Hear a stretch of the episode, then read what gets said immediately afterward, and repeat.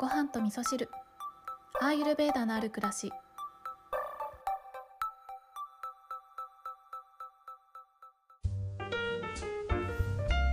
こんにちは。土井京子です、えー今日はですねまあいろんなお話ししたいなと思ってるんですけれどもまずね昨日の夜なんですけど夜ご飯にねちょっといただいたイカ飯を食べようかどうかすっごい迷ってたんですよ。ただちょっとねいつもよりも遅い時間になってしまったので、えーイカ飯のね性質をアーユルベーダで捉えるとどんな感じかなってことを考えてみるとまあイカだけだったらまだいいんですけど中に入ってる飯の部分ですね。このイカ飯の飯っていうのはもち米なのでアーユルベーダではねカパの性質というふうに考えられるのでこの遅い時間にねカパの性質のものを食べるとあの次の日の朝ですね。ちょっと重だるくて起きにくくなるっていうことがあるのでもち米とかね、えーもち米を使った和菓子であったりとかあとはねチーズとかねこういうとろっとしたドロッとしたようなものそういったものはちょっとね夜遅くには控えた方がいいというところで昨日の夜は、えー白菜と椎茸とあとなんだっけな白菜椎茸を入れた湯豆腐ああとネギも入れたんですねそう野菜たっぷりの湯豆腐をいただきましたそんな風にね昨日は一歩、えー踏みとどまって優等生な私でしたはい。で、今日はですね、お便りもいただいておりますので、お便りもご紹介したいと思います。ごはみそネーム、ひまわりんりんさん。ひまわりんりんさん、ありがとうございます。えひまわりんりんさんは、この間ですね、右の耳の下に出来物ができてしまったというね、そんなメッセージをくださったんですけれども、その後の、えーご報告をね、いただいております。先日メッセージをご紹介くださりありがとうございました。行動に移す前に確認、話をよく聞く、すごく大切な視点だと思いました。医師に確認したところ、出来物はアテロームだとのこと。調べてみて自然治癒ができないものと知り、手術の決意ができました。実施日は先ですが、決断できてすっきりしました。また今日の配信はすごく胸に刺さりました、えーこのね今日の配信というのはえっ、と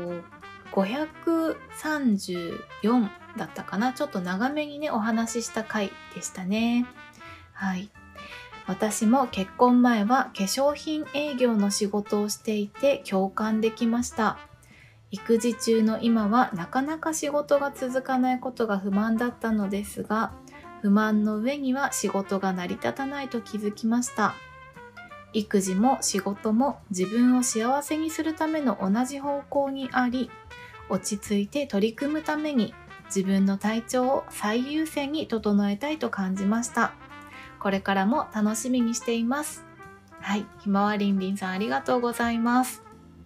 えー手術のね決意ができたということでねすっきりしてよかったですね。あの手術なんて言われるとねちょっと怖いなって思ったりすることもありますよね。ただね本当に現代医学の進歩はすごいなと私もあの思っているので、えーこういったね手術に頼って、えー治せるものであれば治していったらいいんじゃないかなと思うので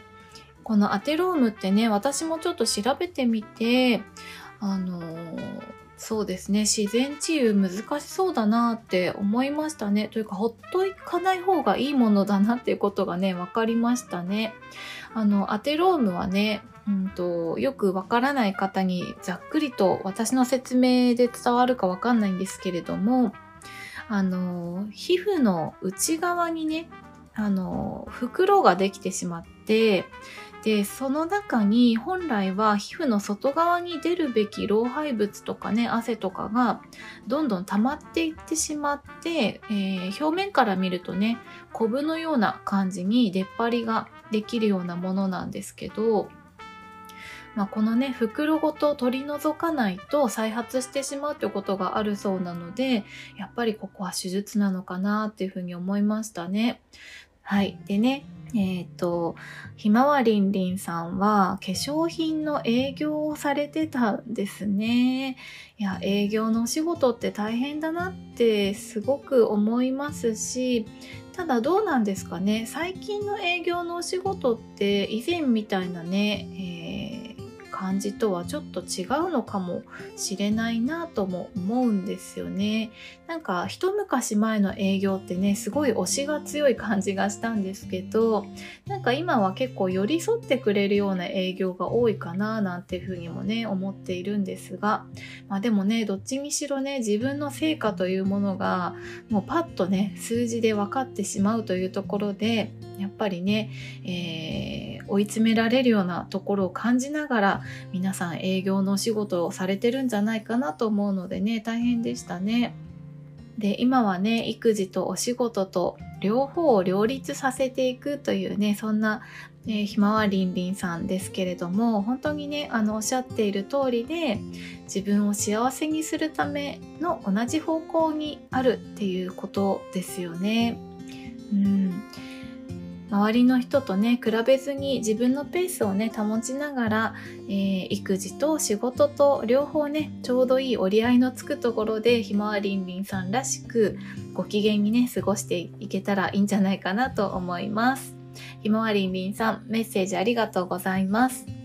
はい。で、最後にね、ちょっと、ひまわりんりんさんのお便りからちょっとつながってるようなところもあるのかなと思うんですけど、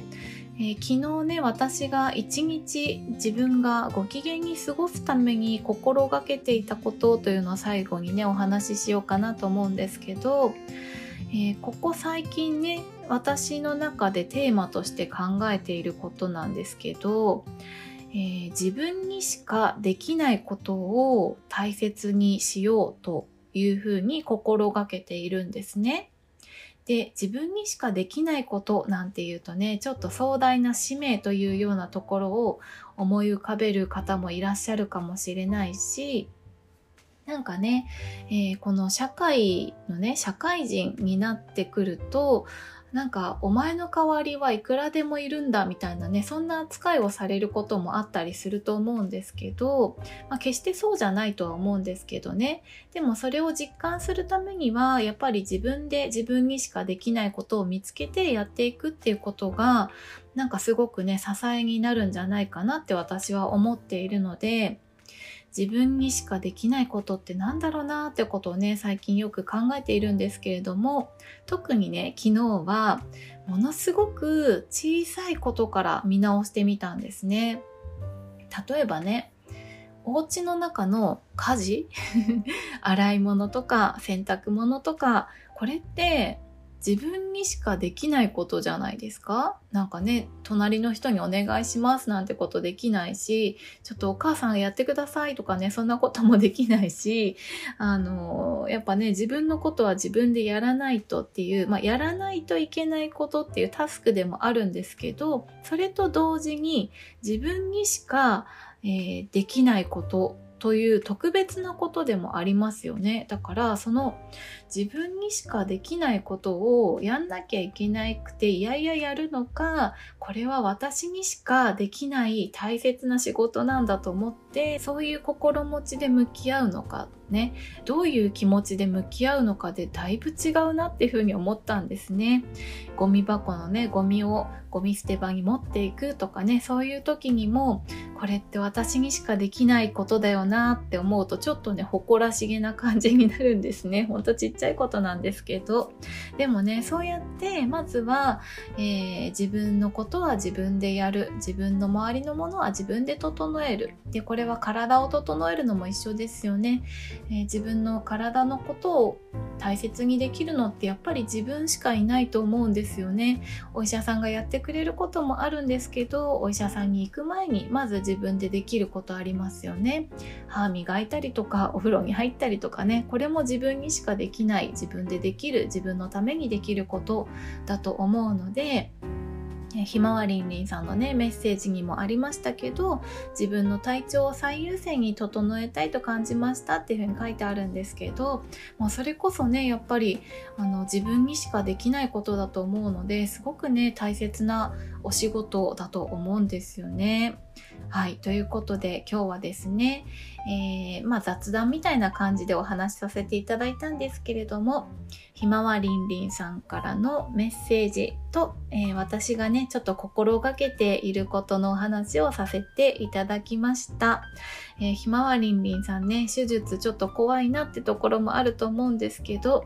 えー、私も応援してますし、えー、この番組を聞いてくださっているごはみそなーの皆さんもきっとね、ひまわりんりんさんのことを応援してくれてると思うので、のでえー、手術がね、終わった際にも是非またね、お便りいただけましたら嬉しいです。